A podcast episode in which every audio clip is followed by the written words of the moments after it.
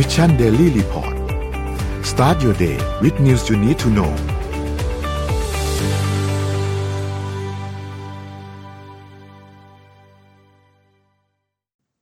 สวัสดีครับยินดีต้อนรับเข้าสู่ Mission Daily Report ประจำวันที่ 16 ธันวาคม 2565 นะครับ วันนี้คุณอยู่กับพวกเรา 3 คนตอน7โมงถึง8โมงเช้า สวัสดีพี่โทมัส สวัสดีพี่ปีครับ สวัสดีครับ ครับ ครับ เดี๋ยววันนี้เราไปอัปเดตเรื่องราวต่างๆกันนะครับ วันนี้วันที่ 16 วันศุกร์นะครับเราดูเลขกันก่อนครับ ตัวเลขล่าสุดนะครับเซตบ้านเราติดลบไป 0.80%นะครับอยู่ที่ 1,620.28 จุดนะครับไปดูหุ้นต่างประเทศด้วยครับ หุ้นต่างประเทศนะครับดาวโจนส์ครับติดลบ 0.42%นะครับ NASDAQ ติดลบ 0.76%นะครับ NYSE ครับติดลบ 0.43%นะครับฟุตซี่100ครับติดลบ 0.56%นะครับแล้วก็ห่างเสียงอินเด็กซ์ครับติดลบ 1.55%นะครับก็เรียกได้ว่าแดงทั้งกระดานทั้งไทยและต่างประเทศเลยนะครับถัดมาครับราคาน้ำมันดิบครับก็มีการปรับตัวลดลงเช่นเดียวกันนะครับ WTI ครับอยู่ที่ 76.87 นะครับแล้วก็ ติดมา 0.53%นะครับ Brent ครับอยู่ที่ 82.30 ติดลบมา 0.48%ทั้งคู่ก็ติดลบประมาณประมาณเอ่อเกือบติดลบ 0.5%โดยประมาณนะครับถัดไปครับราคาทองคำครับอยู่ที่ 1,776.42 นะครับ ติดลบมา 1.71%ซึ่งถือว่าติดลบมาค่อนข้างเยอะเลยนะครับ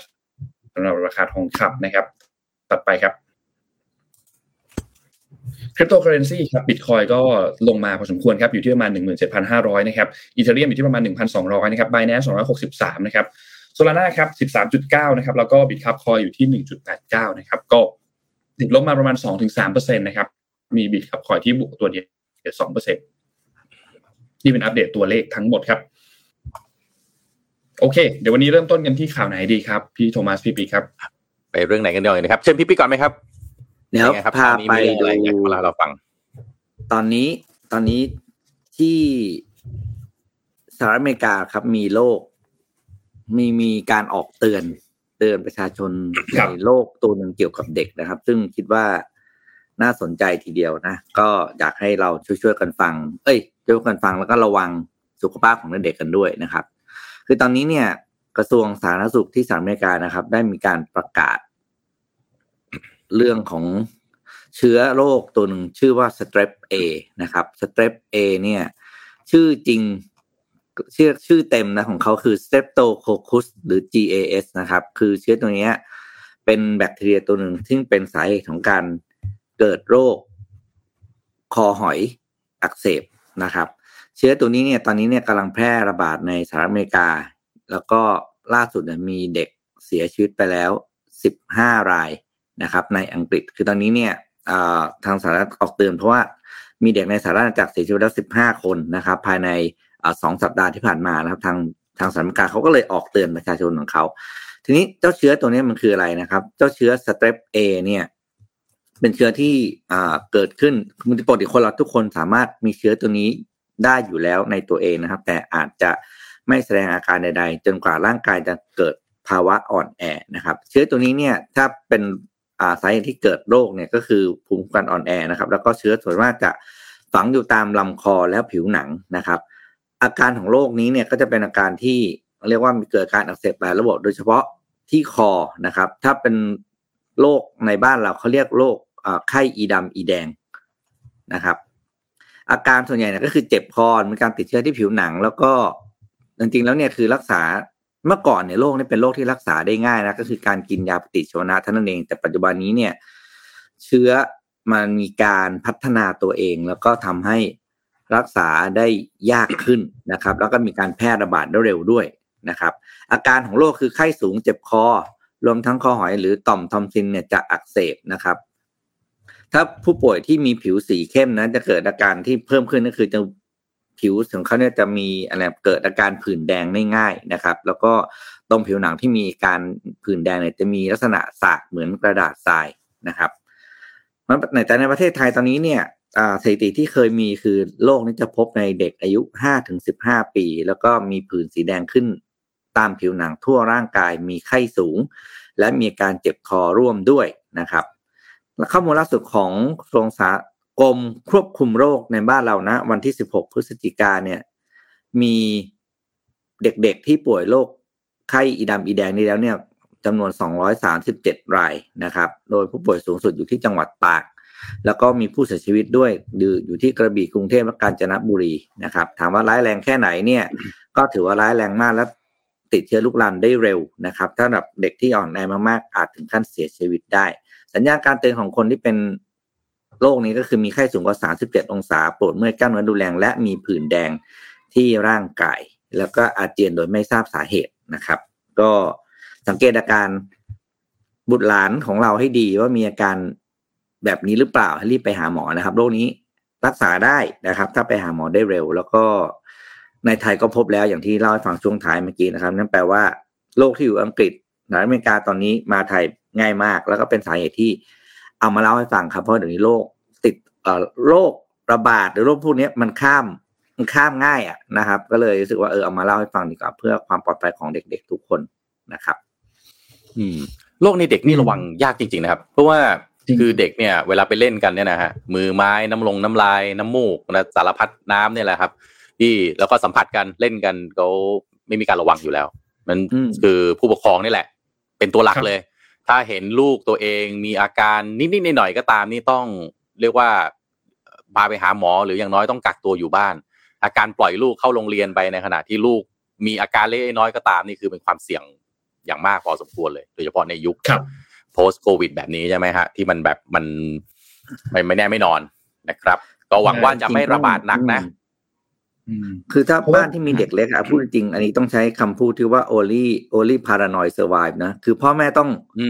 ต้อง alert ไว้ก่อนอะคืออาจใครจะว่าว่าใครจะว่าเราประสาทกังวลเกินไปอะไรไหมนี้ไม่รู้แหละแต่ถ้าถาม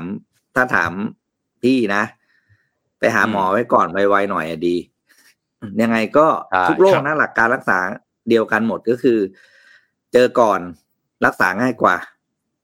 อืม ถูกต้องเลยนะครับใช่ใช่ใช่คืออย่างพาไปต่อเรื่องนี้นะครับ ตอนนี้ อ่าว่าไงครับนนอ๋อไม่จะจะจะบอกว่าอย่างโรคโรคที่ระบาดในอนุบาลพอพอเป็นทีหนึ่งปุ๊บเนี่ยต้องมีการแบบปิดปิดทั้งอนุบาลเลยอย่างเงี้ยอย่างตอนตอนที่นนสมัยนนเรียนเนี่ยอนุบาลก็ถูกปิดบ่อยมากเพราะว่าแบบมีโรคระบาดอย่างช่วงนั้นมีมือเท้าปากหรืออะไรเงี้ย ก็ปิดทีหนึ่งก็ต้องปิด ทั้งอืม ทำไปเลยมัน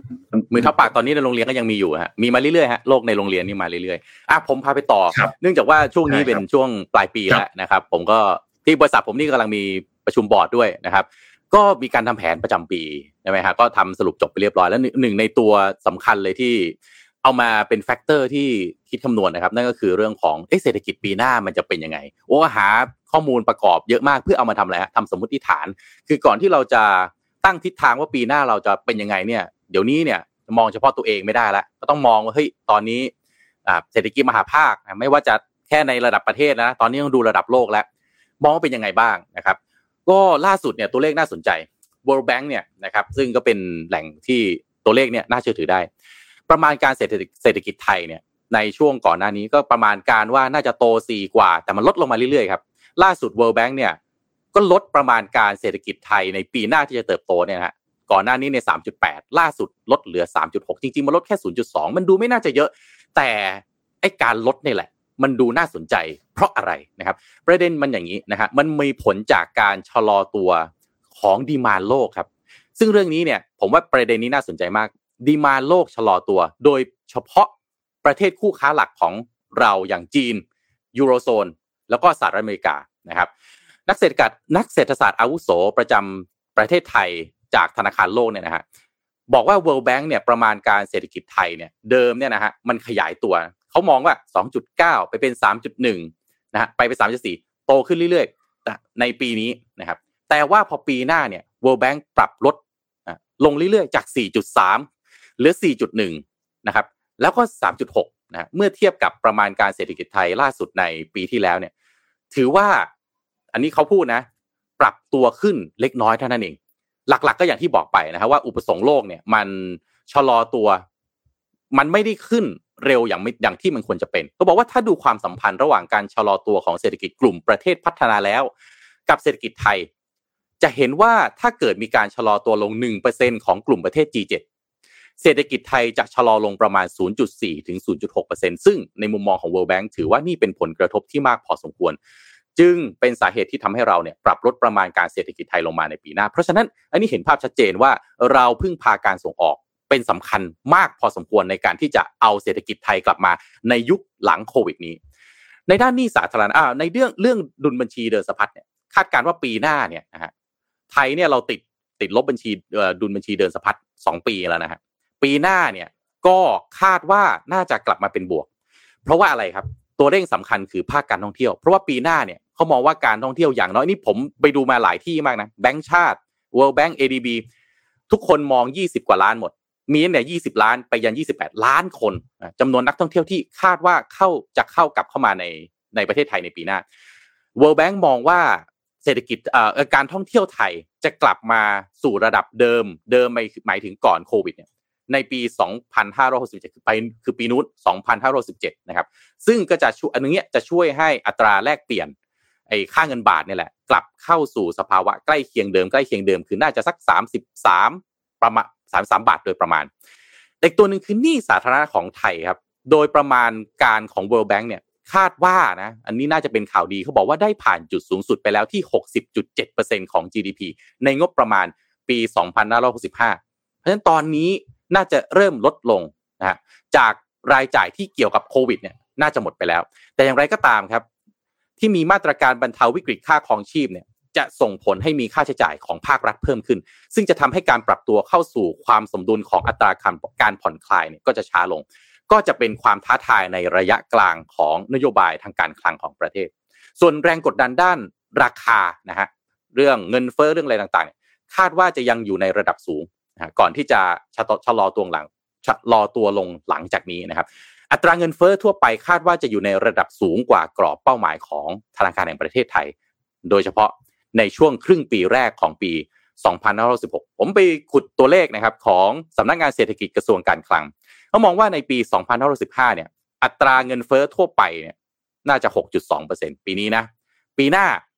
น่าจะกลับมาอยู่ที่ 2.9%นะครับนั้นอันนี้น่าสนใจว่าประเทศไทยเราเราจะปรับตัวยังไงนะครับ อีกหนึ่งตัวเลขหนึ่งตัวเลขที่น่าสนใจนะ ประเทศไทยเรามีคนจนเพิ่มขึ้นอีกหนึ่งแสนหกหมื่นคนนะนะฮะจากเดิมเนี่ยก็มีไม่น้อยอยู่แล้วนี่เพิ่มขึ้นอีกหนึ่งแสนหกหมื่นคนนะครับ ซึ่งตัวที่น่าสนใจที่ผมบอกไป เรื่องของการส่งออกไทยเนี่ยนะครับ เป็นเครื่องยนต์หลักหลักอันหนึ่งที่จะทำให้เศรษฐกิจไทยกลับมาในช่วงหลังจากมีโควิดเนี่ยนะครับสภาคนหนึ่งที่เราต้องฟังก็คือ สภาผู้ส่งสินค้าทางเรือแห่งประเทศไทย ว่าในช่วงปีที่ผ่านมาเนี่ยค่าระวางเรือนะถ้าตามข่าวนะครับในช่วงพฤศจิกายนปีเดียวปีปีที่แล้วเนี่ยนะฮะค่าระวางเรือสูงที่สุดในรอบศตวรรษนะครับศตวรรษนะครับถ้าเราดูเส้นทางนะฮะส่งออกจากไทยไปสหรัฐอเมริกาเนี่ยค่าระวางเรือคือประมาณ 1 5 0 0 0 เหรียญต่อคอนเทนเนอร์นะคือมันแพงที่สุดในรอบร้อยปี คือไม่โลกไม่เคยแพงเท่านี้มาก่อน เราเคยเอาเล่าไปแล้วใช่ไหมครับเพราะว่าตู้ตู้คอนเทนเนอร์ส่งไปปั๊บไม่มีตู้เปล่าวิ่งส่งกลับ ไม่มีแรงงานนะครับ แล้วก็ความต้องการทั้งโลกก็ลดลงอะไรต่างๆเหล่านี้ แต่ตอนนี้ฮะพอดีเมื่อวานนะฮะผมก็เพิ่งมีโอกาสนั่งคุยกับเรียกว่าเป็น freight forwarder แล้วกันนะครับที่เขาดูแลเรื่องนำเข้าส่งออกให้กับที่บริษัทผมเนี่ยก็มาอัปเดตกันว่าเฮ้ยตอนนี้ค่าตู้ค่าส่งออกค่าระวางเรือตอนนี้เนี่ย มันเป็นยังไงบ้างเขาบอกโหตอนนี้มันสไลด์ลงแบบลงลงแบบมาจากหมื่นหมื่นห้าพันเหรียญในปีที่แล้วต่อตู้นะตอนนี้นะฮะ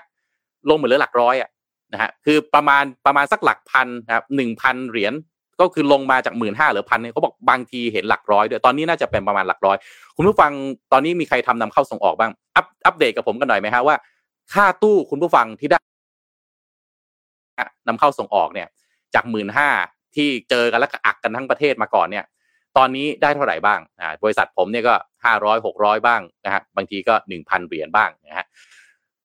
คุณชัยชาญเจริญสุข ประธานสภาผู้ส่งสินค้าทางเรือแห่งประเทศไทยเนี่ยบอกว่าทาง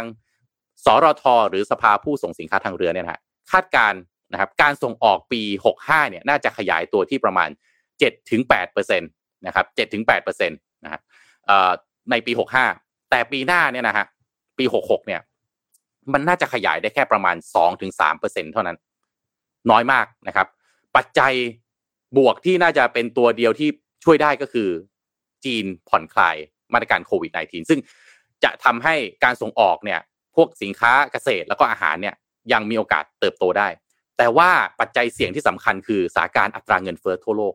ที่อยู่ในระดับสูงนะครับ ถึงแม้ว่าธนาคารกลางต่างๆเนี่ยจะออกมาตรการที่เข้มงวดเพื่อที่จะสกัดเงินเฟ้อเนี่ยนะครับ แต่เป็นปัจจัยเสี่ยงที่ส่งผลให้เศรษฐกิจของตลาดหลักชะลอตัวลงนะครับ ปัญหาขาดแคลนวัตถุดิบด้วยนะครับเซมิคอนดักเตอร์อีกนะครับแล้วก็วัตถุดิบต่างๆ ที่เป็นวัตถุดิบพื้นฐานมีราคาผันผวนข้าวสาลีถั่วเหลืองข้าวโพดเมล็ดทานตะวันปุ๋ยต่างๆ เหล่านี้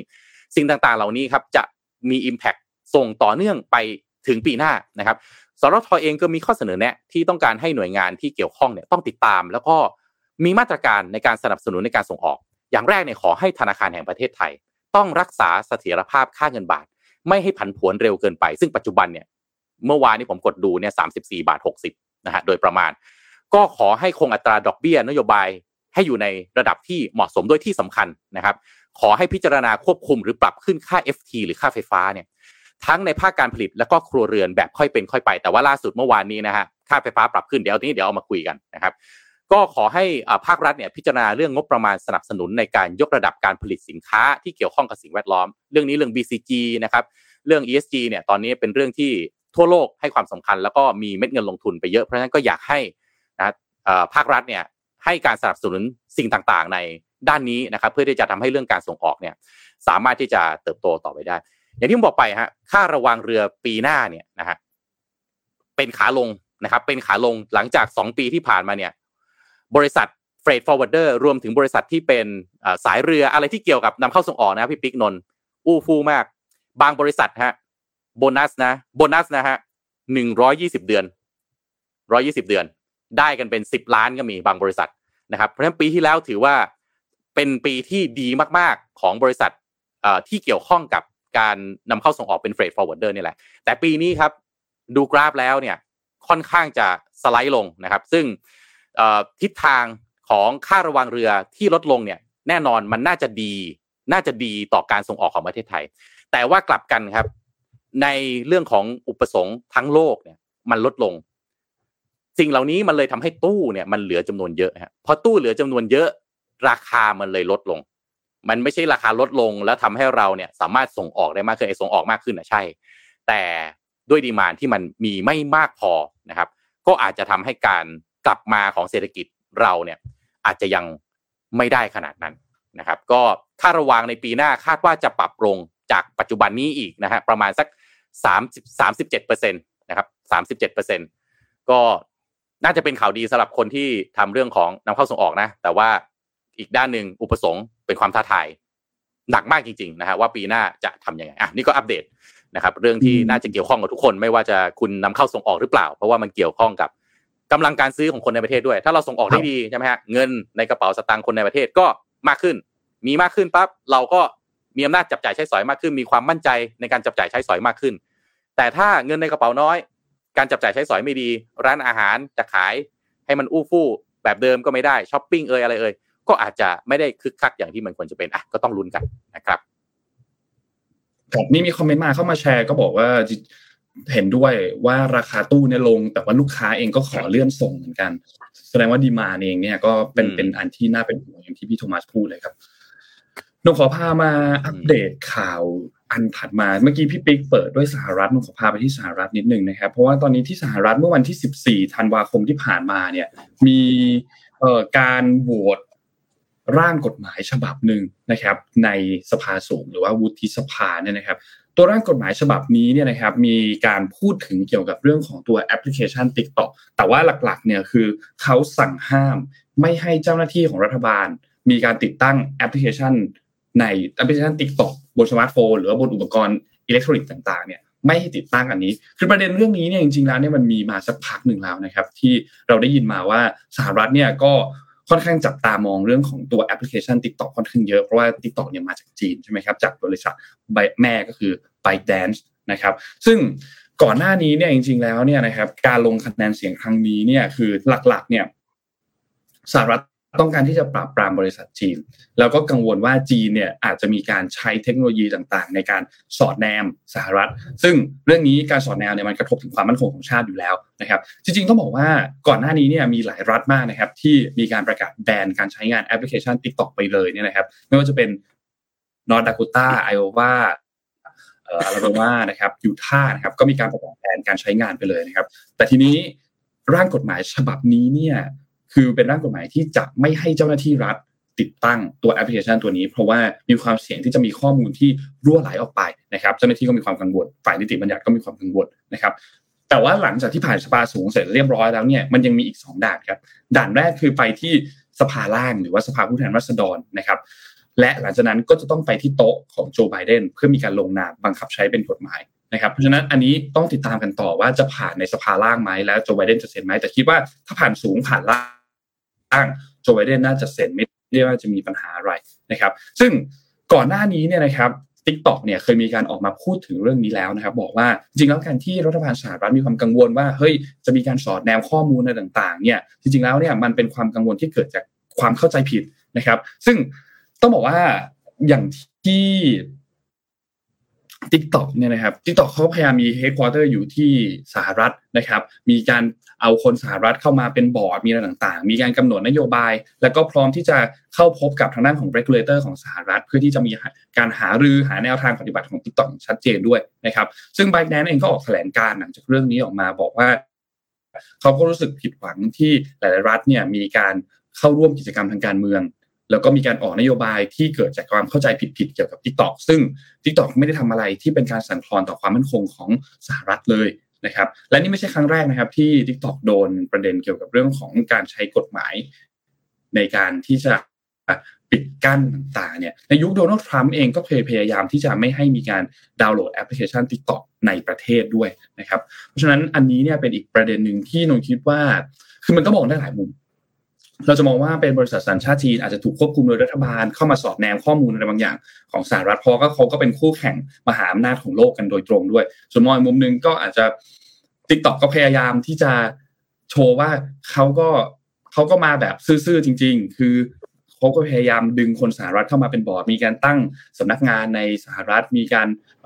บอกว่าพร้อมที่จะให้รัฐบาลให้ regulator ต่างๆเนี่ยเข้ามาดูเข้ามาคุยเข้ามาเจรจาหาแนวทางกันนะครับแล้วก็บอกว่าเรื่องนี้เป็นเรื่องที่เข้าใจผิดผมอยากรู้ว่ากันว่าจริงๆแล้วเนี่ยมันเป็นยังไงคนฟังคิดว่ายังไงพี่ปิ๊กพี่โทมัสคิดว่ายังไงครับมีการสอดแนวไหมผ่านตัวแอปพลิเคชัน TikTok เพราะว่าได้รับความนิยมเยอะมากนะครับในสหรัฐแล้วก็รวมถึงทั่วโลกตอนนี้ด้วย ในไทยเองตอนนี้ก็ค่อนข้างได้รับความนิยมเลยแหละสำหรับแอปพลิเคชัน TikTok ครับ ต้องต้องนิยามว่าอะไรคือคำว่าสอดแนมฮะอะไรคือคำว่าสอดแนมก่อนเออ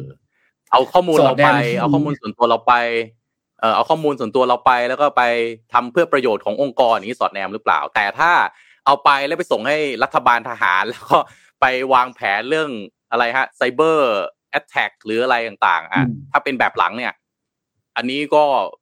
ไม่ไหวคงคงไม่มีใครยอม แต่ถ้าแบบแรกเนี่ยก็คงทำกันทุกแอปอะเราต้องถามว่า definition ของคำว่าสัตว์สอดแนมคืออะไรก่อนแน่ใช่อย่างกับเฟซบุ๊กนี่ไม่ทำเนี่ยทำทุกคนแหละ เออใช่ไหมอะพูดจริงๆอย่างกับเฟซบุ๊กเนี่ยไม่ไม่สอดแนมเหรอแหมเราคุยอะไรกันปุ๊บแป๊บเดี๋ยวโฆษณาเข้ามาละอย่างกับอะไรอย่างกับมานั่งอยู่ข้างๆใช่ไหม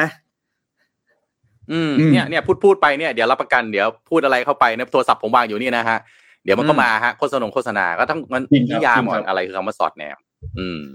อ่าแล้วบริษัทก็ เดี๋ยวบริษัทก็ไม่มีสัญชาตินะไปตั้งอยู่นู่นตั้งอยู่นี่บ้างหลบเลี่ยงกฎหมายกันไปใช่ไหมฮะเพราะฉะนั้นเนี่ยอะเวลาเราคุยเราก็ต้องแบบ to be fair นะฮะคืออะผมยกตัวอย่างง่ายนะเมืองไทยเนี่ยเรามีเราจะมีสินค้าการเมือง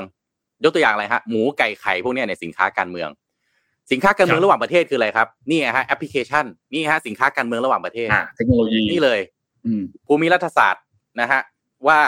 เล่นการเมืองกันยังไงแล้วเล่นการเมืองผ่านเนี่ยเพราะว่าหมูไก่ไข่อะไรพวกนี้เล่นมากไม่ได้ เพราะว่าเป็นอะไรนะปากท้องประชาชนจะมาเล่นคนนู้นขายแพงคนนี้ขายแพงเล่นได้ไม่ถนัดปากใช่ไหมฮะเพราะว่า food security ในประเทศมันก็สำคัญก็เล่นเรื่องนี้แหละใช่เรื่องนี้น่าน่าน่าเป็นห่วงนะเราต้องบอกว่าจริงๆแล้วในไทยตอนนี้เนี่ยพอดีมีคอมเมนต์พิกอัพเรื่องนี้ขึ้นมาพอดีเลย คือคุณชัยวุฒิที่เป็นรัฐมนตรีกระทรวง DES เนี่ยนะครับมีการกำลังจะมีการเขาเรียกว่า บังคับใช้ตัวประกาศออกประกาศตัวควบคุมโซเชียลขึ้นมาด้วยนะครับซึ่งซึ่งเรื่องนี้เนี่ยน่าสนใจนะครับเดี๋ยวนนลง detail ให้เลยเพราะว่าพอดีมันเรื่องมันเกี่ยวเนื่องกันพอดีนะครับ คือตอนนี้เนี่ยนะครับ ตอนนี้เนี่ยกระทรวงดิจิทัลเพื่อเศรษฐกิจและสังคมเนี่ยนะครับ มีการออกประกาศฉบับใหม่อันหนึ่งมาคิดว่าหลายๆท่านน่าจะเห็นข่าวไปแล้วเพราะเมื่อวานนี้ก็มีการแชร์กันพอสมควรนะครับ ซึ่งเนื้อหาหลักๆ ที่เขาพูดถึงเนี่ยคือ การนำข้อมูลออกจากตัวระบบ คอมพิวเตอร์ทำให้ผู้ที่ใช้อินเทอร์เน็ตใช้โซเชียลมีเดียอะไรต่างๆเนี่ยนะครับต้องมีการลบข้อมูลที่ทางกระทรวง DES เนี่ยเห็นว่ามันผิดพรบคอม และที่สำคัญคือต้องลบภายใน 24 ชั่วโมงที่มีการถูกร้องด้วยนะครับ ซึ่งตัวประกาศฉบับใหม่อันนี้เนี่ยจะถูกบังคับใช้ในวันที่ 25 ธันวาคมนี้ก็คือวันคริสต์มาสพอดีอีกประมาณ 9 วัน 10 วันเนี่ยนะครับใกล้ที่จะเข้ามาถึงแล้วเนี่ยนะครับ ซึ่งต้องบอกว่าไอ้ตัวกฎฉบับนี้เนี่ยค่อนข้างน่าสนใจ เพราะว่ามีข้อที่ น่าสนใจประมาณ2อสข้อนะครับหนึ่งเลยคือตัวฉบับนี้เนี่ยมีการให้อำนาจเจ้าหน้าที่ของของกระทรวงเอ่อดีเนี่ยนะครับในการที่จะสามารถสั่งลบเนื้อหาได้ ซึ่งตัวประกาศอันเดิมที่เกิดขึ้นในปี 60 เนี่ยก็มีจุดประสงค์ที่คล้ายๆ กันนี่แหละครับ แต่ว่าไม่ได้มีการระบุในเงื่อนไขบางอย่างนะครับสองคือเรื่องระยะเวลาครับ ในระยะเวลาเนี่ยอันล่าสุดเนี่ยประกาศมาว่า ถ้ามีการร้องมีการแจ้งเตือนแล้ว ต้อง ลบภายใน 24 ชั่วโมงประกาศเดิมเนี่ยลบภายใน 7 วันนะครับเพราะฉะนั้นก็จะมีเวลามีโอกาสที่สามารถที่จะให้เจ้าของข้อมูลต่างๆมีการโต้แย้งได้ มีการพูดถึงได้ว่าไอ้ข้อมูลนี้มันมันผิดหรือไม่ผิดยังไงมีการโต้แย้งได้ แต่ประกาศฉบับใหม่อันนี้เนี่ยทำให้สามารถที่จะค่อนข้างเก็บข้อมูลได้เร็วมากยิ่งขึ้นนะครับ ถ้าหากว่าเป็นอะไรที่ทางกระทรวงดีเนี่ยเห็นว่าไม่เหมาะสมหรือเห็นว่าผิดนะครับ เพราะฉะนั้นหลังจากนี้นะนว่าอันนี้น่าเป็นห่วง ว่าจะเป็นอย่างไร ตอนนี้สภาเนี่ยเขามีการเรียกให้ทางด้านของรัฐมนตรีชัยวุฒิเนี่ยนะครับ มาแถลงมาตอบคำถามเกี่ยวกับประเด็นที่ประชาชนกำลังให้ความสนใจอยู่ในตอนนี้นะครับ เพราะว่าคือต้นข้อมูลเนี่ยไม่สามารถที่จะโต้แย้งได้ใน 24 ชั่วโมงมันค่อนข้างที่จะน้อยเกินไป เพราะมีคำสั่งลบเนี่ยนะครับ ก็เป็นเรื่องที่น่ากังวลต่อสิทธิเสรีภาพในสังคมไทยพอสมควรนะครับ เรื่องนี้น้องคิดว่า ถ้าหากว่ามีการประกาศออกกระทรวงมาแบบนี้ คือการประกาศออกกระทรวงมาแบบนี้เนี่ยมันจะไม่ผ่านทางด้านของรัฐสภานะครับซึ่งง่ายๆคืออาจจะบางพักก้าวไกลก็มีการใช้คำว่าเป็นการออกกับออกประกาศกระทรวงแบบวัดไก่ไม่ผ่านรัฐสภาซึ่งเป็นเรื่องที่ค่อนข้างน่ากังวลนะครับ ซึ่งถ้าเราไปดูกันในตัวข้อกฎหมายแล้วข้อก็มีความ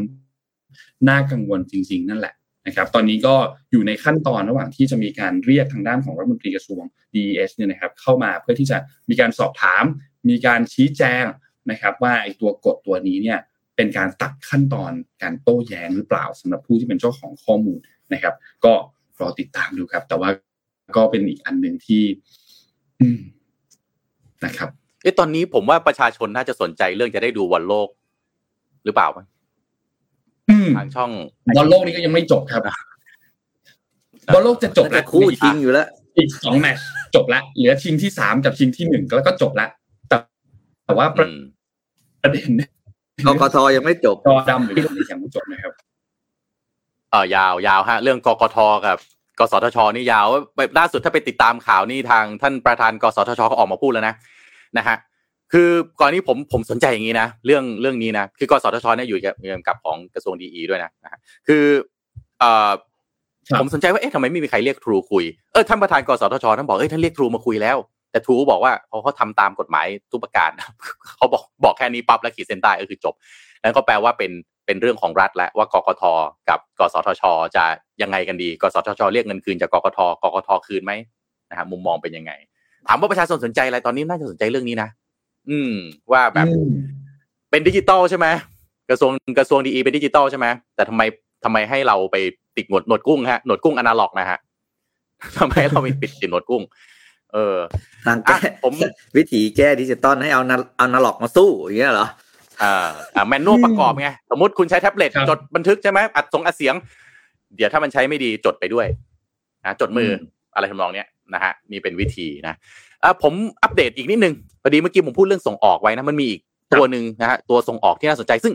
ผมว่าตัวเลขต่างๆ แล้วข้อมูลนะฮะในอุตสาหกรรมนี้เนี่ยจริงๆมันเคยเป็นอุตสาหกรรมที่มีผลนะฮะสำหรับอะไรนะ GDP ประเทศไทยพอสมควร แต่ในช่วงหลังเราจะเรียกว่าเราพ่ายแพ้ อย่างหมดรูปก็ว่าได้นะครับ นั่นคืออุตสาหกรรมการเมนต์นะครับ สิ่งทอเครื่องนุ่งห่มนี่แหละนะครับ ปีหน้าการส่งออกสิ่งทอเขากังวลมากว่าทั่วโลกเนี่ยดีมานลดน้อยลง ในขณะเดียวกันประเทศไทยเราไม่มีแต้มต่อ ในอุตสาหกรรมนี้ด้วยนะฮะเพราะฉะนั้นปีหน้าคาดว่าการส่งออกสิ่งทอของไทยนะ ของไทย กลัวจะติดลบตั้งสิบสิบห้าเปอร์เซ็นต์สิบห้าเปอร์เซ็นของอุตสาหกรรมนี่เยอะมากนะครับแปลว่าน่าจะมีผู้เล่นล้มหายตายจากกันไปได้เลยนะครับ ปัจจัยหลักอะไรครับ เสื้อผ้าแบรนด์เนมทั่วโลกเนี่ย เจอปัญหาสต็อกล้นสี่สิบถึงห้าสิบเปอร์เซ็นตนะฮะสมมติคุณเก็บ สมมติสต็อกปกติคุณต้องเก็บร้อยหนึ่งเนี่ย ตอนนี้เขาเก็บกันอยู่ร้อยสี่สิบร้อยห้าสิบ เพราะอะไรฮะกำลังซื้อผู้บริโภคไม่มากตามที่คาดไว้ อันนี้ผมว่าเป็นหลายอุตสาหกรรมนะหลายอุตสาหกรรมเก่งว่าเฮ้ยเดี๋ยวช่วงหลังโควิด แล้วเนี่ยคนกลับมาจับจ่ายใช้สอยแล้วช้อปปิ้งการซื้อการอะไรต้องกลับมาเหมือนเดิม คนก็เลยแห่กันอะไรฮะ stock inventory ไว้นะในอุตสาหกรรมตัวเองก็แล้วแต่นะจะอะไรเสื้อผ้าใน inventory มันคือต้องมีหลายไซส์หลายสีใช่ไหมฮะสารพัดเยอะแยะเลยเนี่ย ก็เลยทำให้ไอ้ inventory ที่มัน ล้นเนี่ยแหละ เป็นปัญหาที่ทำให้การผลิตนะเพื่อส่งออกอสินค้าใหม่ ๆ ไปเนี่ย น่าจะลำบากนะครับ ซึ่งในปีนี้เนี่ยนะฮะเก้าเดือนแรกนี่ขยายของไทยเนี่ยเราขยายตัวไปประมาณห้าเปอร์เซ็นต์นะห้าเปอร์เซ็นส่งออกไปเนี่ยประมาณเจ็ดหมื่นล้านบาท ตลาดหลักเนี่ยคือสหรัฐอเมริกา สัดส่วนสหรัฐอเมริกาประเทศเดียวนี่สามสิบแปดเปอร์เซ็นต์นะสามสิบแปดเปอร์เซ็นต์อันดับสองเนี่ยตลาดญี่ปุ่นนะครับ ก็ประมาณสิบสามสิบสี่เปอร์เซ็นต์นะครับ แต่ว่าสัญญาณปีหน้าอย่างที่บอกไปไม่ดีนะเราก็ไปคุยกับผู้ผลิตแล้วก็ผู้ส่งออกหลายรายเนี่ยนะครับก็บอกว่าสต็อกล้นหรือว่าเรื่อง over inventory เนี่ยเป็นผลจากการส่งออกที่ในปีนี้เนี่ยต้นดีส่งออกใหญ่เลยนะครับแต่ว่าพอปลายปีปั๊บเนี่ยแผ่วปลายชัดเจนเลยนะครับ เพราะว่ากำลังซื้อไม่มา โดยเฉพาะลูกค้า OEM เนี่ยลูกค้าแบรนด์ต่างๆ ที่มาสั่งผลิตเนี่ยนะฮะเร่งการสั่งซื้อเพราะว่าดูแล้วตลาดฟื้นตัวแน่นอน แบรนด์ก็เลยแข่งขันกันรุนแรงมาก เร่งสั่งสินค้าเร็วขึ้นเร็วขึ้น ทุกรายกลัวสินค้าจะไม่พอขาย เพราะว่าฐานผลิตที่เวียดนามมีปิดโรงงานด้วยนะครับ เพราะว่ามีการระบาดของโควิด -19 ยิ่งทำให้ลูกค้าแบรนด์ต่างๆ คิดว่าต้องกระจายความเสี่ยงในเรื่องซัพพลายเชนและเลยหันมาสั่งที่ไทยเพิ่ม แล้วก็ให้โรงงานต่างๆเนี่ยผลิตเรียกว่า OT กันอุตลุดเลยเพื่อที่จะส่งมอบสินค้าให้ทัน แต่มาพอมาถึงกลางปีฮะเริ่มเห็นสัญญาณจากลูกค้าว่าเฮ้ยสถานการณ์มันพลิกผันฮะ ตลาดไม่ได้เป็นไปอย่างที่คิด แล้วก็มีแนวโน้มแบบนี้เนี่ยชะลอตัวไปถึงปีหน้านะครับเพราะว่าปัจจัยเสี่ยง over inventory แล้วก็เศรษฐกิจโลกด้วยนะครับแล้วก็เจอสงครามรัสเซียยูเครนที่ยืดเยื้ออีก ปัญหาการเมืองโลกนะฮะเงินเฟ้อต่างๆนะครับทำให้ดอกเบี้ยอีกทำให้กำลังการซื้อของประชาชนลดลงนะครับ ก็คาดว่าปีหน้าโอกาสที่ส่งออกเนี่ยน่าจะลดลง 15%เลยนะครับโดย การลงทุนในโรงงานใหม่ๆ ก็เลยต้องเบรกนะครับต้องตามดูว่าลูกค้าแบรนด์ที่สั่ง OEM เนี่ยสามารถบริหารสต็อกตัวเองได้ดีขึ้นมากแค่ไหน ถ้าสามารถลดสต็อกลงได้มาก ก็จะทำให้โรงงานผลิตเครื่องนุ่งห่ม แล้วก็ซัพพลายเชนมีโอกาสฟื้นกลับมา แต่ว่าทำธุรกิจต้องยืดหยุ่นมากๆ ซึ่งโอ้โหนี่น่าห่วงมากนะครับ เพราะว่าโรงงานสิ่งทอเนี่ยมันทำให้ยืดหยุ่นมันทำยังไงนะฮะมันก็ต้องลงทุนในเครื่องจักรลงทุนใน labor นะฮะบอกว่าเดี๋ยวพรุ่งนี้ปั๊บปรับนู่นปรับนี่เลย ผมว่ามัน มันคงไม่ได้ง่าย ๆ แบบนั้นนะครับก็การผลิตการลงทุนก็เลยต้องปรับเปลี่ยนตามสถานการณ์ แล้วก็เป็นช่วงเป็นช่วงที่ต้องระมัดระวังตัวเองสูงมากนี่คือผู้ประกอบการเขาพูดมานะครับ เพราะว่าจะเห็นว่ากลุ่มเสื้อผ้าแบรนด์เนมเนี่ยปลายปีนี้จัดโปรโมชั่นกันหนักมาก เพราะว่าต้องการระบายของก็เป็นโอกาสนะว่าลูกค้าลูกค้าเราเราก็อาจจะได้ของดีในราคาที่ถูกมากๆ แต่ตัวหนึ่งที่น่าสนใจมากครับนนพี่ปิ๊กฮะการเม้นไทยเนี่ย ตอนนี้เราอยู่ ตำแหน่งไหนนะฮะของของโลก เราเป็นผู้เล่นในระดับไหนของโลกนะครับ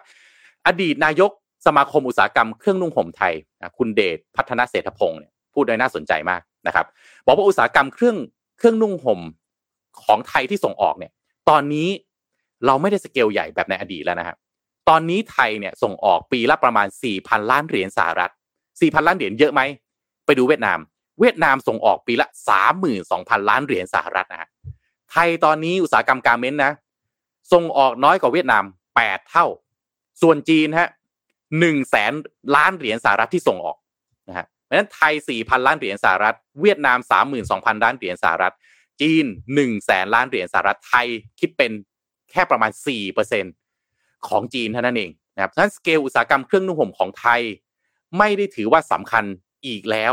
สำหรับโลกนี้นี่คือผมไม่ได้พูดนะ เป็นอดีตนายกสมาคม อุตสาหกรรมเครื่องนุ่งห่มไทยเป็นคนพูดนะครับ ซึ่งสำหรับเราซึ่งเป็นผู้ผลิตที่อยู่ในอุตสาหกรรมนี้เนี่ยสิ่งที่สำคัญเลยคือผู้ผลิตต้องปรับตัว ในอดีตบริหารงานอาจจะทำงานกันแบบไซโล ไม่มีวัฒนธรรมดิจิทัลในการจัดทำข้อมูล แล้วก็การแชร์ข้อมูลระหว่างกัน ต่อไป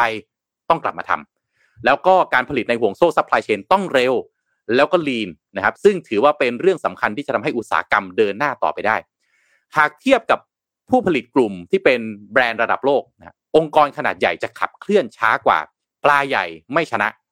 เราต้องมีความคล่องตัวมากกว่า มีโอกาสจะเกิดธุรกิจใหม่ๆนะครับสเกลโลกอาจจะไม่สำคัญ แต่เรามีโอกาสที่จะขยับเป็นผู้นำระดับภูมิภาคได้นะซึ่งในอนาคตเนี่ยอุตสาหกรรมต้องปรับสู่วัฒนธรรมดิจิทัล ซึ่งต้องมีการ create ข้อมูล sharing เชื่อมโยงข้อมูลระหว่างกัน ถ้าย้อนกลับไป 30-40 ปีก่อนนะครับ ทุกคนไม่มีใครอยากจะแชร์ ถ้าจะแชร์นะฮะคุณได้ผมก็ต้องได้ด้วย แล้วก็ต้องติดตามเทรนด์โลกนะฮะดูเรื่องของการสิ่งแวดล้อมการลดปัญหาขยะเสื้อผ้าที่เกิดจากเสื้อผ้าสิ่งทอนะครับ ซึ่งมองว่าถ้าการที่เราขายแล้วเนี่ย ไม่ได้เป็นสต็อก ก็กลายเป็นขยะก็มีอยู่สองอย่างนะฮะถ้าขายไม่ได้ก็ไม่สต็อกก็ขยะนะครับสินค้าเครื่องนุ่งห่มมากกว่า 40%ของโลกนี้ ถูกฝังลงพื้นดิน เพราะไม่มีคนซื้อฮะ โอ้โห น่ากลัวมากนะฮะตัวเลขแบบนี้นะครับ ก็เรามองว่าแนวโน้มปิดติดลบ 15%เนี่ยนะครับ ตลาดต่างๆที่น่าจะคือเราต้องพึ่งพาต่างประเทศนะครับเพราะว่าสี่สี่พันล้านเหรียญสหรัฐเนี่ยก็ประมาณสักเอ่อเป็นเป็นแสนล้านเนี่ยนะฮะมันยังไงประเทศไทยเราคงซื้อเครื่องนุ่งห่มมาช่วยอะไรที่จะพยุงเศรษฐกิจนี้ไม่ได้อยู่แล้ว ยังไงเราต้องส่งออกแน่นอน ส่งออกสหรัฐเนี่ยสามสิบแปดนะฮะส่งออกญี่ปุ่นเอาสหรัฐรวมญี่ปุ่นเนี่ยห้าสิบเปอร์เซ็นต์และสองประเทศนี้นะ เกิดเขาดีมานหรืออะไรขึ้นมาหรือเขาชิฟนะประเทศไทยเราคิดไปแค่สี่เปอร์เซ็นของจีนนะฮะแล้วก็ชิปไปจีนมากขึ้นหรือชิปไปเวียดนามมากขึ้นนี่ไทยนี่สมมติติดลบไปอีกนะฮะสักหนึ่งพันล้านเหรียญสหรัฐซึ่งซึ่งตัวเลขเล็กมากนะหนึ่งหนึ่งพันล้านเหรียญสหรัฐโยกไปเวียดนาม โยกไปจีนเนี่ยคือไม่ซิงที่พิแคนเลยนะสามหมื่นสองเป็นสามหมื่นสามพันล้านเหรียญสหรัฐหรือว่าหนึ่งแสนล้านเหรียญสหรัฐเป็นหนึ่งแสนหนึ่งพันล้านเหรียญสหรัฐสำหรับจีนเวียดนามนี่อาจจะก็คงดีใจแต่ไทยเราเนี่ยกระอักแน่นอนนะครับ เพราะฉะนั้น อุตสาหกรรมการเมนโอ้โห น่าห่วงมากจริง แล้วก็มันเคยเป็นอุตสาหกรรมหลัก ๆ นะนะฮะถ้าใครในยุคก่อนนะสาวโรงงานโรงงานทอผ้านะเป็นหนึ่งในอุตสาหกรรมหลักเลย ตอนนี้ไม่เรียกว่าแทบไม่เหลือแล้วนะครับ ก็ต้องปรับตัวกันหนัก เราอาจจะขึ้นไปอุตสาหกรรมสิ่งทอระดับไฮเอ็นได้ไหมนะเน้นแบรนด์ที่มันมากขึ้นคุณภาพพรีเมียมสูงขึ้นได้ไหมนะครับ ต้องตั้งคำถามแล้ว แล้วก็อีกด้านหนึ่งฮะหน่วยงานภาครัฐ ต้องให้ความช่วยเหลือแล้วนะครับ เพราะว่าไม่งั้นมันลดลงไปเรื่อยๆเนี่ยเวียดนามสามหมื่นสองไทยสี่พันเนี่ยเห็นชัดเจนมาก เวียดนามขยโยกนำไทยไปแปดเท่านะครับอะก็เป็นอีกหนึ่งอุตสาหกรรมนะครับพี่ปิ๊กนนท์ฮะเชิญครับ นี่จะบอกว่าที่ที่คุณธรรมัสอ่านเมื่อกี้ที่บอกบทสัมภาษณ์ว่า เราต้องทำอะไรปรับตัวนู่นนี่นะอย่างเงี้ย ที่คุณธรรมัสร่ายมาให้ฟังเมื่อกี้ใครพูดนะ ผมจำชื่อท่านไม่ได้ละเอ่อ คุณเป็นเป็นอดีตประธานเอ่อสภาอะไรนะ อุตสาหกรรมสิ่งทอประเทศไทย อืมอืมอันเนี้ยก็เป็นมุมหนึ่งที่ที่เข้าใจได้นะ แต่สิ่งหนึ่งที่อะพูดจริงเลยนะ เราไม่เคยเห็นเลยนะคุณโทมัสคนที่จะออกมาพูดอะ คือกระทรวงพาณิชย์ภาครัฐอะต้องออกมาบอกว่าว่าตัวเองจะทำอะไรเนาะเนื้อหาที่คุณธรรมัสเล่าเมื่อกี้ทั้งหมดเลยเนี่ย คือเอกชนทำทั้งหมดเลย อืม อืมแม้แล้วแล้วแล้วแล้วรัฐอะ ต้องทำอะไรบ้างคือประเภทอ่าต้องเข้าใจนะครับ ธุรกิจระดับที่เป็นการเมนเนี่ย ที่เป็นธุรกิจกระดูกสันหลังของประเทศอันหนึ่งเลยนะ เพราะจริงแล้วเนี่ยผมผมเคยสัมภาษณ์พี่ชเยนพี่ชเยนที่เป็นอ่าเจ้าของพัสยาแกพูดแบบโอ้แกพูดได้ผมประทับใจมากแกบอกแล้วว่า อาชีพของการทำสิ่งทอเป็นหนึ่งอาชีพพื้นฐานของคนโบราณเลยนะ คือแบบเป็นอาชีพพื้นฐานที่สุดแล้วเหมือนกับเกษตรเลยก็คือทอผ้าใช้เองอะไรเงี้ยนะครับบอกเลยว่าเป็นอาชีพที่ต้องได้รับการปกป้องและส่งเสริมระดับสูงสุดในระดับของภาครัฐนะ คือเอกชนกันเองอะทำอะมันต้องบอกว่าแรงขับเคลื่อนมาได้ระดับหนึ่งครับ แต่สิ่งที่ทำอย่างที่ภาครัฐต้องทำครับ คือการการเดินสายคุยกับตลาดส่งออก เพื่อให้ได้สิทธิพิเศษทางภาษีต้องมีเซลแมนเนี่ย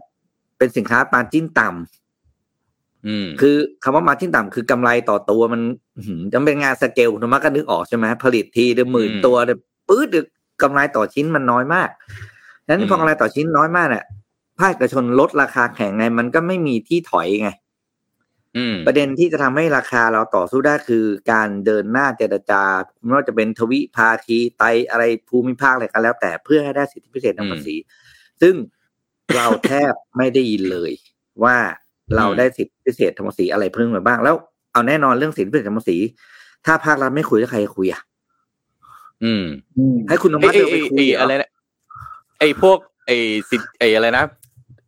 สิทธิในทางภาษีเนี่ยนะฮะ FTA ขอบคุณมาก ขอบคุณมากพี่ปิ๊กคือ เวียดนามมาอยู่ทุก FTA ฮะแทบจะเป็นศูนย์กลางเราอะแล้วมันได้ทั้งผมมาเอาเวียดนามมาเล่าจนโดนด่าว่าชังชาติแล้วเนี่ยแบบว่าเราจะเห็นเลยว่า เวียดนามเดี๋ยวก็เรื่องนู้นก็เจรจาเรื่องนี้เจรจาแล้วเก่งมากคือเขามีสารพัดอะไรนะเขาเรียกสารพัดคู่สัญญาแล้วกันที่เรียกว่าประเทศคู่สัญญาแล้วกันนะกับ เรื่องนี้กับตลาดนี้เรื่องนี้กับประเทศนั้นอะไรอย่างเงี้ยเฮ้ยไทยไม่มีเลยจริงๆนะไทยแบบแทบไม่ดีนข่าวเลยอันนี้ต้องขออินใส่แฮชแท็กนี้นะถ้ามีแล้วขออภัยด้วยโปรดบอกให้เรารู้ว่ามี อ่าอ่าแต่ว่าเวียดนามเนี่ยคือก่อนหน้านี้ไม่ค่อยถูกกับจีน หลังๆ กลายเป็นเริ่ม อีออกับจีนได้มากขึ้นอีกนะฮะเลขาธิการใหญ่ของพรรคคอมมิวนิสต์เนี่ย ไปนั่นโอ้โห ไปจับมือแสดงความเป็นดีสีจิ้นผิงทางอเมริกาเวียดนามก็อีออโอ้โห นี่ต้องบอกว่าในเรื่องการส่งออกนะ ในสเกลโลกเนี่ยมาแรง ผมฟังหลายท่านนะบอกเฮ้ยตอนนี้เนี่ย ในในภูมิภาคเราเนี่ยนะ ไทยเวียดนาม อินโดสามประเทศนี้ม้าสามตัวนี้ วิ่งกันให้ดี เพราะว่ามันเรียกว่าเวียดนามกับอินโดเนี่ยเขา ถ้ามองภาพรวมๆเขาเหมือนตามหลังเราแล้วในเรื่องความเจริญอะพูดตามตรง อันนี้พูดกันแบบนะตรงไปตรงมานะฮะโครงสร้างพื้นฐานอะไรต่างๆเนี่ยเราดีกว่าเราดีกว่า แต่ค่าแรงนะครับ แล้วก็แต้มต่อบางอย่างเนี่ย อินโดเริ่มมีสตาร์ทอัพนะฮะแล้วก็จำนวนประชากรเยอะกว่า เวียดนามมีเขตการค้าเสรีที่ตัวเองเข้าไปอยู่เยอะกว่านะครับ เพราะฉะนั้นสองอย่างนี้เนี่ยแหม มาสองตัวต้องบอกว่าไทยอาจจะนำหรือเปล่า หรือไม่แน่อินโดอาเศรษฐกิจมันใหญ่กว่านำหรือเปล่าแล้วแต่มุมมอง แต่ในเรื่องการส่งออกเนี่ยสามตัวนี้แหละ ต้องแข่งกันให้ดีนะเรื่องปรับตัวนี่พี่ปิ๊กไม่ได้นั่นไม่ได้ผมไม่ได้นั่นนะพี่ปิ๊กพูดเรื่องว่าไอ้โรงงานทอผ้าเนี่ยเป็นอาชีพดั้งเดิมเนี่ย โรงงานทอผ้าเนี่ย ผมเป็นตัวอย่างนะ ผมเคยไปเยี่ยมโรงงานโตโยต้าที่ชิซุโอกะเนี่ย ก่อนโตโยต้าจะมาเป็นรถยนต์เนี่ยทำทอผ้านะฮะ ราะฉะนั้นเนี่ยเรื่องปรับตัวไม่ได้พูดเล่นๆนะฮะเป็นไปได้ฮะคุณจะปรับตัวไปเป็นเทคคอมพานีก็ได้ จะปรับไปเป็นอะไรก็ได้ ทั้งหมดทั้งมวลอยู่ที่วัฒนธรรมแล้วก็วิสัยทัศน์แล้วแหละนะครับ แต่แน่นอนสำคัญมากเลยวัฒนธรรมวิสัยทัศน์อย่างเดียวไม่พอครับ การสนับสนุนภาครัฐ อย่างโตโยต้าที่ญี่ปุ่นเนี่ยผมว่าเขาปรับตัวมาเป็นโตโยต้าขายรถยนต์อย่างปัจจุบันไม่ได้แน่นอนถ้าไม่มีหน่วยงานภาครัฐเข้าไปส่งเสริมแล้วก็สนับสนุนเพื่อให้การปรับตัวของเอกชน สเกลได้ทั้งในประเทศแข็งแรง มีแบรนดิ้งนะครับมีสิทธิพิเศษทางภาษีต่างๆ เพื่อเสริมความแข็งแรงแล้วออกไปสู่ตลาดโลกได้สร้างแบรนด์ได้นะนี่มันยกตัวอย่างอย่างโตโยต้านะนะครับผมไปดูที่ชิซูโอกานี่เขาทาเป็นพิพิธภัณฑ์ให้ดูเลยฮะว่าเนี่ยเมื่อก่อนเนี่ยอะทำทอทำทอผ้านะแต่ใครเคยไปบ้าง ผมก็จำได้ไม่ชัดและทำเครื่องจักรสำหรับทอผ้า หรือทำโรงงานทอผ้านี่ ผมจำได้ไม่แม่น แต่เอาเป็นว่าเขาก็คืออยู่ในอุตสาหกรรมทอผ้า ปัจจุบันนี้ขายรถยนต์นะครับ อืมโหน่าสนใจมาก น่าสนใจเรื่องการชิฟจากอุตสาหกรรม อันนั้นมาอีกอันหนึ่งอะการปรับตัวมันแบบโหสุดๆเลยอะก็ฝากให้ความเห็นกันมานะครับ ว่าเราคิดว่าอุตสาหกรรมสิ่งทอบ้านเราจะเป็นยังไง วันนี้แจกหนังสือ นี่นี่นะครับนี่หนังสือของคุณโทมัสนะครับ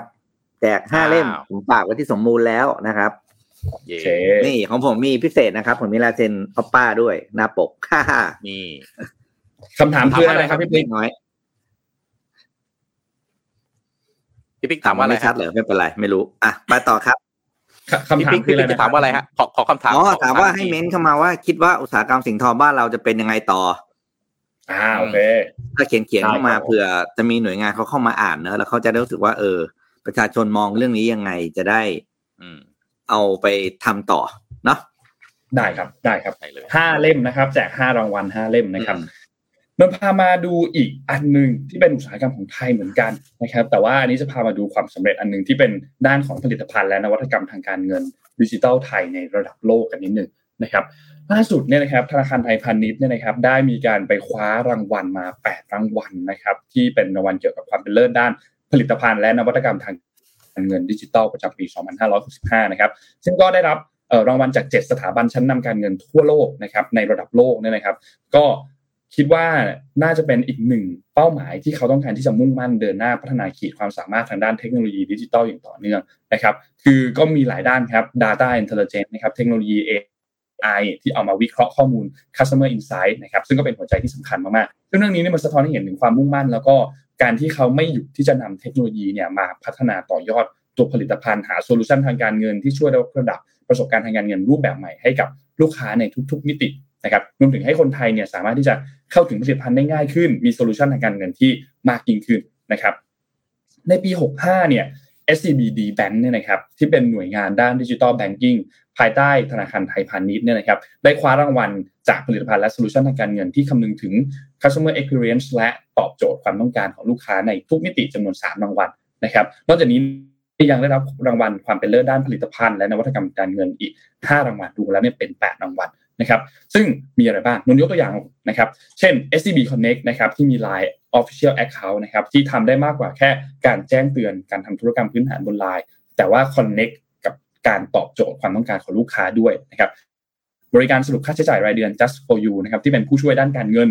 ส่วนตัวอัจฉริยะที่สรุปยอดเงินเข้ายอดเงินออกในแต่ละเดือนนะครับ และ 3 คือผลิตภัณฑ์สินเชื่อดิจิตอลนะครับที่ตอบโจทย์ความต้องการของลูกค้าได้ตรงใจและก็รวดเร็วนะครับ โดยรางวัลที่ทาง SCB ได้มีการมีคว้ามาเนี่ยนะครับ8รางวัลเนี่ยนะครับ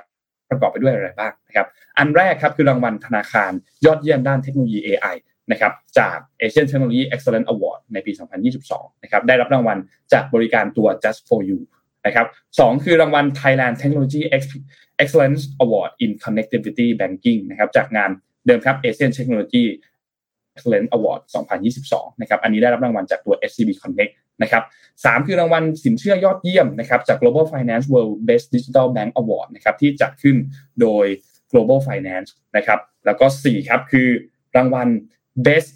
Frictionless Customer Relationship Management นะครับที่จัดขึ้นโดย The Asian Bank Banker นะครับเป็นนิตยสารชั้นนำทางการเงินในภูมิภาคเอเชียนะครับห้าครับคือรางวัล Thailand Customer Experience of the Year Banking นะครับเป็นรางวัลอันนี้เนี่ยเป็นรางวัลที่จะยกย่องให้บริษัทที่มีความคิดริเริ่มสร้างสรรค์โดดเด่นที่สุดในเอเชียนะครับจากงาน Asian Experience Award นะครับและ 6 ครับคือ Best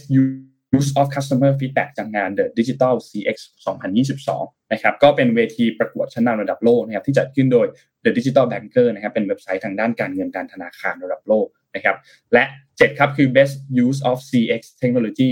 จากงาน CX Asia Excellence Award นะครับก็เป็นงานที่ได้รับรางวัลจากการนำเสนอผลิตภัณฑ์โซลูชันทางการเงินที่คำนึงถึง customer experience นะครับและสุดท้ายครับอันที่ 8 ครับคือ Digital Marketing and Sales จากงาน The Chorus Accenture Banking Innovation Award นะครับก็เป็น ความเป็นเลิศโดดเด่นด้าน digital marketing และดิจิทัล Data a n a l y t i c นะครับทางด้านของดรชาลีอัศวอัศวธีระธรรมนะครับที่เป็นรองผู้จัดการใหญ่อาวุโสนะครับประธานเจ้าหน้าที่บริหารกลุ่มงาน digital banking ของธนาคารไทยพาณิชย์หรือว่า SCB Bank เนี่ยนะครับก็มีการพูดถึงบอกว่าธนาคารเนี่ยต้องการที่จะสร้างตัว digital lifestyle ecosystem นะครับโดยมีเป้าหมายในการนำเทคโนโลยีต่างๆนำขีดความสามารถต่างๆ ที่แข็ง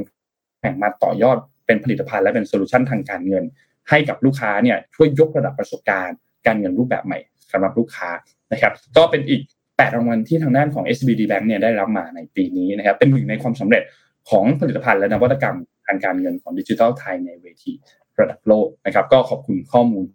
จาก SCB ด้วยครับ อืมครับโอ้น่าชื่นชมครับ ได้รางวัลเยอะแยะเลยนะครับอะผมพาไปต่ออีกเรื่องหนึ่งฮะนนพี่ปิ๊กฮะ รถไฟฟ้า BTS ครับ มาแล้วใช่ไหมฮะ เรื่องนี้ มาแล้วครับผมนะฮะผมนี่คืออะผมย้อนกลับไปเลยรอรอการทวงหนี้รอจริงเรื่องนี้ มันเป็นการทวงหนี้ออกออกสาธารณะที่น่าจะใหญ่ที่สุด แล้วก็ยาวนานที่สุดนะในประวัติศาสตร์ประเทศไทยก็ยังไม่เคยเห็นอะไรแบบนี้นะฮะคือถ้าย้อนไปเนี่ยในช่วงปลายเดือนที่แล้วเนี่ยนะฮะ BTS เนี่ยเขาออกคลิปอีกแล้วนะคือก่อนหน้านี้ออกมาทีแล้วใช่ไหมคือฮากันทั้งประเทศ แล้วก็ดูแลอะเขาลุ้นๆเอาภาครัฐเดี๋ยวน่าจะจ่ายแล้วหรือเปล่ายังไม่จ่ายสักทีฮะ ก็เลยล่าสุดเดือนที่แล้วเอาอีกแล้วฮะ บนโซเชียลมีเดียใครนั่งรถไฟฟ้าไปนะฮะก็จะเจอคลิปทวงหนี้ลอยออกมาเรื่อยๆลอยออกมาเรื่อยๆนะก็มีคลิปวิดีโอทวงหนี้นะสี่หมื่นล้าน แล้วก็โพสต์นะฮะสารพัดโพสต์เนี่ยนะฮะ BTS ก็โพสต์บอกว่าแหมคำพูดคำจาที่ผมว่าก็ดูตัดพอดราม่าดีนะ คนเราจะอดทนกับการแบกหนี้ได้นานแค่ไหนทำงานแต่ไม่ได้เงิน ต้นทุนเพิ่มขึ้นทุกวัน ผู้มีอำนาจโยนไปโยนมาไร้การตัดสินใจ ถึงเวลาเข้ามาจัดการปัญหา อย่าหนีปัญหา อย่าปล่อยให้เอกชนสู้เพียงลำพัง ถึงเวลาจ่ายหนี้รถไฟฟ้าสายสีเขียว4ี่หมื่นล้านแฮชแท็กติดหนี้ต้องจ่าย โอ้โหนี่คือใครเห็นโพสต์คือต้องแบบ เดี๋ยวนะอืมอันนี้เป็นมันแบบเขาเอาใครเขียนก๊อปปี้ฮะผมว่าใช้ได้เลยนะ copywriter นะพี่ปิ๊กนะดูแล้วโอ้โห ใช้ได้แล้วดูแล้วดูแล้วดูนะ ติดหนี้ต้องจ่ายติดหนี้ต้องจ่ายคิดว่าหลอนอะถ้าคุณถ้าคุณเป็นกทมเป็นหน่วยงานภาครัฐเนี่ย นะเดินไปเดินมาเห็นอย่างนี้ก็ต้องแบบนิดนึงอะนะครับ คือในคลิปวิดีโอเนี่ยเขาก็รวบรวมข่าวจากหน้าเว็บไซต์ต่างๆ แล้วก็ย้อนบทสัมภาษณ์นะของคุณคิรีการจนาภาซึ่งเป็นประธานกรรมการของ BTS ด้วยเนี่ยนะครับแล้วก็เนี่ยบอกเนี่ยจ่ายเงินต้องจ่ายจ่ายเงินต้องจ่ายเรียกว่านะฮะสะกดจิตเลย เราขึ้นไปบนนั้นเนี่ยเราเรียกว่ายังไงต้องรู้เลยว่า อย่างน้อยต้องจำได้แน่นอนนะหนึ่งใครเป็น BTS นะฮะใครเป็นลูกหนี้ BTS นะฮะสองกี่บาท แม้กระทั่งคุณชัดชาตินะคุณชัดชาตินะฮะนั่ง BTS นี่ตัวเองยังงงเลยนะ นั่ง BTS เจอประกาศทวงหนี้ออกอากาศโชว์เนี่ยนะครับ ก็ก็ต้องบอกว่าเออคุณชัดชาติก็เคยออกมาอธิบายนะว่าเอ้ย BTS เนี่ยนะมันมีหนี้อยู่ 3 ก้อนนี่มุมมองคุณชัดชาติเลยนะหนึ่งงานงานโครงสร้างพื้นฐานเนี่ยอันนี้รอพมออกไปก่อน6 0,000ล้าน แต่ไอ้หนี้เนี่ยมันอยู่ที่ 2 ก้อนหลังก็คือก้อนแรกเนี่ยงานงานระบบเดินรถไฟฟ้าแล้วก็เครื่องกล อันนี้เขาจ้าง BTS นะฮะประมาณ 20,000 ล้านนะครับแล้วก็เริ่มเปิดเดินรถโดยไม่มีการเก็บค่าโดยสารตั้งแต่เดือนเมษายนปี 60 นี่ปี 65 นะเพราะฉะนั้นเนี่ยมันเรียกว่ามัน 5 ปีแล้วอะสี่ห้าปีแล้วอะที่กทมจ้างแต่ BTS ไม่ได้เงินนะครับ แล้วก็ก้อนที่ 3 คือค่าจ้างเดินรถนี่แหละอีก 9,600 ล้านไอ้ข้อ 2 กับข้อ 3 เนี่ยนะฮะผมย้อนบริฟให้คร่าวๆนะ เพื่อที่คุณผู้ฟังจะได้ตามทันนะครับพี่ปิ๊กนนท์นะฮะคืองานระบบเดินการติดตั้งระบบเนี่ย20,000 ล้านกับค่าจ้างเดินรถอีก 9,600 ล้าน รวมเป็น 30,000 ล้าน แต่ตอนนี้กทมเอ่อ BTS ทวงหนี้กทม มันกลายเป็น40,000ล้าน40,000ล้านแล้ว แต่ล่าสุดผมเอาเรื่องนี้มาคุยคืออะไรครับ คู่กรณี คู่กรณีของเอ่อ BTS คือกรุงเทพธนาคม กรุงเทพธนาคมผมเอามาเล่าบ่อยแล้วนะฮะเขาบอกเป็นแดนสนธยาบ้างหล่ะเป็นอะไรบ้างหล่ะแล้วก็คุณดรชัดชาติเนี่ยไปเชิญนะครับ ศาสตราจารย์ธงทองจันทรางสุขให้เข้ามาช่วยเป็นประธานบอร์ดแล้วก็บอกโอ้โหเคลียร์หลายอย่างนะ สังคมก็เริ่มเห็นแสงสว่างปลายอุโมงค์แต่ล่าสุดเนี่ยนะฮะที่ผมเอาเรื่องนี้มาคุย เพราะว่ามีการออกมาจะเรียกว่าตอบโต้ก็ได้แล้ว ของกรุงเทพธนาคมฮะ ซึ่งก่อนหน้านี้ไม่เคยได้ยินกรุงเทพธนาคมจะออกมาบอกเลยว่าเป็นยังไงนะฮะคนที่ออกมาพูดนะครับ คือกรรมการผู้อำนวยการนะครับคุณประแสงมงคลสิริ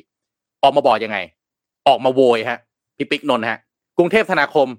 เห็นบีเทสทวงหนี้มากๆโวยเลย บอกว่าเฮ้ย คุณควรจะหยุดสร้างประเด็นทวงหนี้ได้แล้ว รอศาลปกครองสูงสุดชี้ขาดดีกว่าไหมนะฮะบอกว่าไอ้ส่วนต่อขยายหรืออะไรต่างที่กรณีที่มารับจ้างเนี่ย ข้อเท็จจริงเนี่ยมันคือผู้รับจ้างเดินรถได้ใช้สิทธิ์ฟ้องกทม แล้วก็บริษัทเนี่ย ต่อศาลปกครองมาตั้งแต่ปี 64 เมื่อผู้บริหารชุดปัจจุบันเข้ามาทำหน้าที่ได้รีบยื่นคำร้องต่อศาลขอขยายระยะเวลาส่งเอกสารหลักฐานเพิ่มเติมเพื่อต่อสู้คดีในหลายประเด็นอย่างเต็มที่ แต่ศาลก็ยืนยันว่าสิ้นสุดระยะเวลาส่งเอกสารหลักฐานแล้ว จึงปฏิเสธไม่รับเอกสารหลักฐานเข้าสู่สำนวนเพิ่ม ทั้งนี้ศาลชั้นต้นได้มีคำแนะนำให้คู่ความสองฝ่าย เจรจาไกล่เกลี่ยกัน แต่ผู้รับจ้างเดินรถยืนยันต่อศาลว่าจะไม่เจรจาไกล่เกลี่ยซึ่งก็เป็นสิทธินะที่ทำได้ ต่อมาเนี่ยศาลก็มีการนัดฟังคำพิพากษาเมื่อวันที่ 7 กันยายนที่ผ่านมาเนี่ยแหละนะฮะมีคำตัดสินให้ KT หรือกรุงเทพธนาคมเนี่ยแพ้คดีในศาลชั้นต้น กรุงเทพธนาคมเลยยื่นอุทธรณ์ภายในกำหนดอีก 30 วันนะฮะพร้อมกับส่งเอกสารหลักฐานใหม่ในวันที่ 5 ตุลาคม แล้วก็ชำระค่าธรรมเนียมตามระเบียบอุทธรณ์คดีค่าธรรมเนียมไม่ใช่ค่าธรรมเนียมให้ BTS นะฮะชำระค่าธรรมเนียมศาลนะฮะนะครับคดีพิพาทนี้จึงอยู่ระหว่างการพิจารณาอุทธรณ์ในศาลสูงสุด ซึ่งการที่เคทีอุทธรณ์ต่อสู้คดีไปสู่ชั้นศาลสูงสุดนั้น ก็ถือว่าใช้สิทธิ์โดยชอบเสมอกันนะฮะใช้สิทธิ์เสมอกันแล้วกทมฟ้องได้เคทีก็ใช้สิทธิ์อุทธรณ์ได้ไง ก็มีผลให้ทั้งสองฝ่ายเนี่ยต้องรอฟังคำสั่งศาลของศาลสูงสุด ที่จะให้ความยุติธรรม ซึ่งทางเคทีเนี่ยฟังดีๆนะฟังดีๆกรุงเทพธนาคมเนี่ยไม่เคยนำเนื้อหาคดี ไปจัดทำสื่อเผยแพร่สร้างกระแสต่อสังคม หวังกดดันผู้เกี่ยวข้อง แล้วก็ไม่เคยนำประเด็นคดีไปจัดอีเวนต์บรรยาย ฟ้องศาลเท้ามหาพรหมตามความเชื่อส่วนบุคคลให้เป็นกระแสข่าว เพราะบริษัทมีความเชื่อมั่นกระบวนการศาลที่ผู้รับจ้างเดินรถเป็นผู้เลือกดำเนินการมาตั้งแต่ต้น ดังนั้นนะฮะ KT จึงขอให้ผู้รับจ้างเดินรถ ยุติการนำคดีพิพาทที่ศาลสูงสุดกำลังพิจารณา ไปเป่าประกาศและตัดสินเสียเอง ให้คู่ความต้องชำระหนี้ในทันที ซึ่งอาจจะทำให้ประชาชนเข้าใจผิดได้ แล้วก็หยุดสร้างประเด็นผ่านสื่อด้วยข้อมูลที่ยังไม่มีข้อยุติจากศาล ทั้งยังมินเมและจะมีผลต่อการตัดสินใจของนักลงทุนในตลาดหลักทรัพย์อีกด้วยนะ รวมทั้งควรรักษาบรรยากาศความสัมพันธ์ที่ดีระหว่างกันในฐานะคู่ค้าทางธุรกิจ อย่างไรก็ตามนะฮะนอกเหนือจากคดีสัญญาค่าจ้างเดินรถที่บอกไปแล้วเนี่ยเคทีก็มีการแต่งตั้งคณะกรรมการตรวจสอบนะฮะเพื่อไปดูความสมบูรณ์ของอีกสัญญาหนึ่งก็คือกรณีการซื้อขายระบบไฟฟ้า และเครื่องกลของรถไฟฟ้าสายสีเขียว หรือส่วนต่อขยาย 2 เพื่อตรวจสอบที่มาและความถูกต้องทางกฎหมายของสัญญานี้ด้วยว่าถูกหรือเปล่านะฮะ ก็มีหลายท่านนะฮะที่เป็นผู้ทรงคุณวุฒิแล้วก็เป็นอดีตผู้พิพากษาอาวุโสในศาลฎีกาเนี่ยมาทำหน้าที่ประธานที่ปรึกษาคณะกรรมการตรวจสอบที่เคทีตั้งขึ้นมานี่อีก ซึ่งคณะกรรมการตรวจสอบเนี่ยประกอบไปด้วยนักกฎหมายผู้ชำนาญการนะฮะนิติกรรมสัญญาต่างๆ ก็คาดว่าจะมีข้อสรุปแนวทางแก้ปัญหาแก้ไขปัญหาเพื่อประโยชน์สูงสุดต่อผู้ใช้บริการและผู้เกี่ยวข้องทุกฝ่ายโดยเร็ว สรุปฮะเคทีบอก BTS ว่าหยุดไปเป่าประกาศได้แล้วนะฮะ เพราะว่าเรื่องอยู่ในศาลอะหยุดทวงหนี้อะว่ากันเถอะ เพราะว่าอยู่ในศาลแล้วนี่ เออ คุณจะเอาไปพูดข้างนอกอีกทำไม อืม อะเชิญฮะพี่ปิ๊กนนท์คุณผู้ฟัง คิดว่าไงฮะ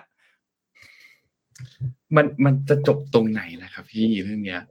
คือนนท์ยังนึกไม่ออกแล้วว่า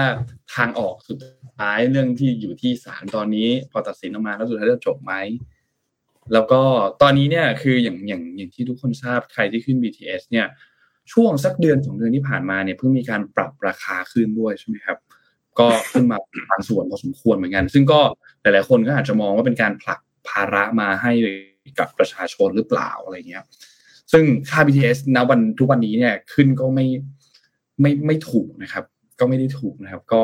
วันวันหนึ่งก็หมด พอสมควรนะนั่งไปกลับนี่ก็หมด น่าจะมีเป็นหลักร้อยเกือบเกือบสองร้อยบาทเหมือนกันนะครับ ถ้าถ้าต้องนั่งไกลนะ แล้วก็ อย่างเมื่อกี้มีคอมเมนต์พูดถึงบอกว่าเจอราคา BTS หลังๆ ไปจะเชียร์ BTS ก็ก็ไม่เต็มปากเหมือนกัน คือเรื่องนี้ก็พูดยากครับ อย่างที่พี่โทมัสเล่าให้ฟังคือจะมองว่าโอเคผู้ว่าคนปัจจุบันก็คือคุณชัดชาติใช่ไหมครับคุณชัดชาติเองก็พูดถึงบอกว่าจะออกมาแก้ปัญหาอะไรต่างๆ ภายในระยะเวลาหนึ่งเดือนสองเดือน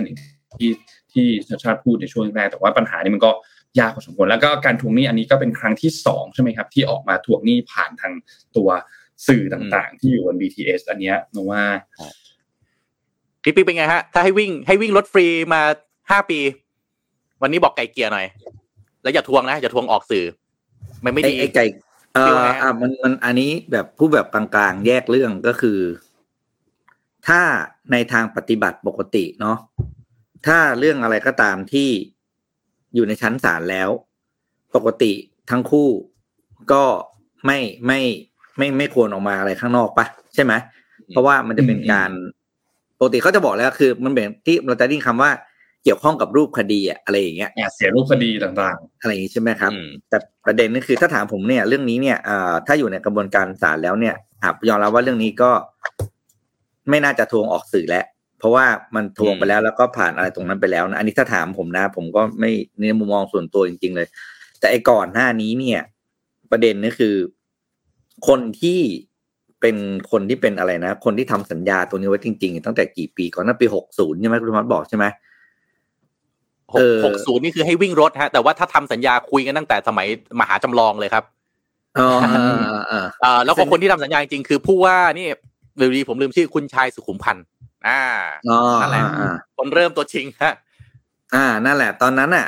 คณะกรรมการที่ลงนามอนุมัติอะไรตอนนั้นไว้อะไรยังไงนั่นน่ะ ต้องออกมาอธิบาย ไม่ใช่ให้ให้เขากลับมาเป็นจะให้กลับมาเป็นผู้ว่าอีกรอบครับพี่ปิ๊กหรือไงใช่ครับแค่ออกมาอธิบายพอไม่ต้องมาเป็นผู้ว่าแล้วตอนนั้นทำไว้ก็เป็นอย่างเงี้ยก็จะมาทำอะไรอีกล่ะคือตอนนี้ทุกคนไม่มีใครรู้ว่า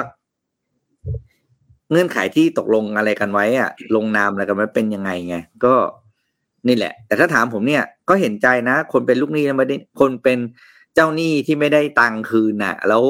ทุกวันนี้เขาอยู่ได้ยังไงอะ อยู่ด้วยการกู้เงินมาเพื่อโอเปเรตหรอใช่ป่ะแล้ว วันนึงเกิดสมมติอย่างเงี้ยคุณธรรมะครับยกตัวอย่าง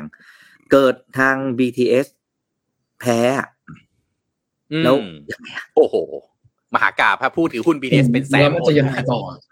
เออ แล้วสุดท้ายคือไงเขาต้องกลับมาขึ้น ราคาค่าโดยสารอย่างนี้เหรอหรือยังไง ค่าโดยสารบีเทสตั้งเองได้ไหมก็ผมก็ไม่รู้อีกอะไรอย่างเงี้ยนึกบอกว่าอีลุงตุงนังหมด เพราะว่า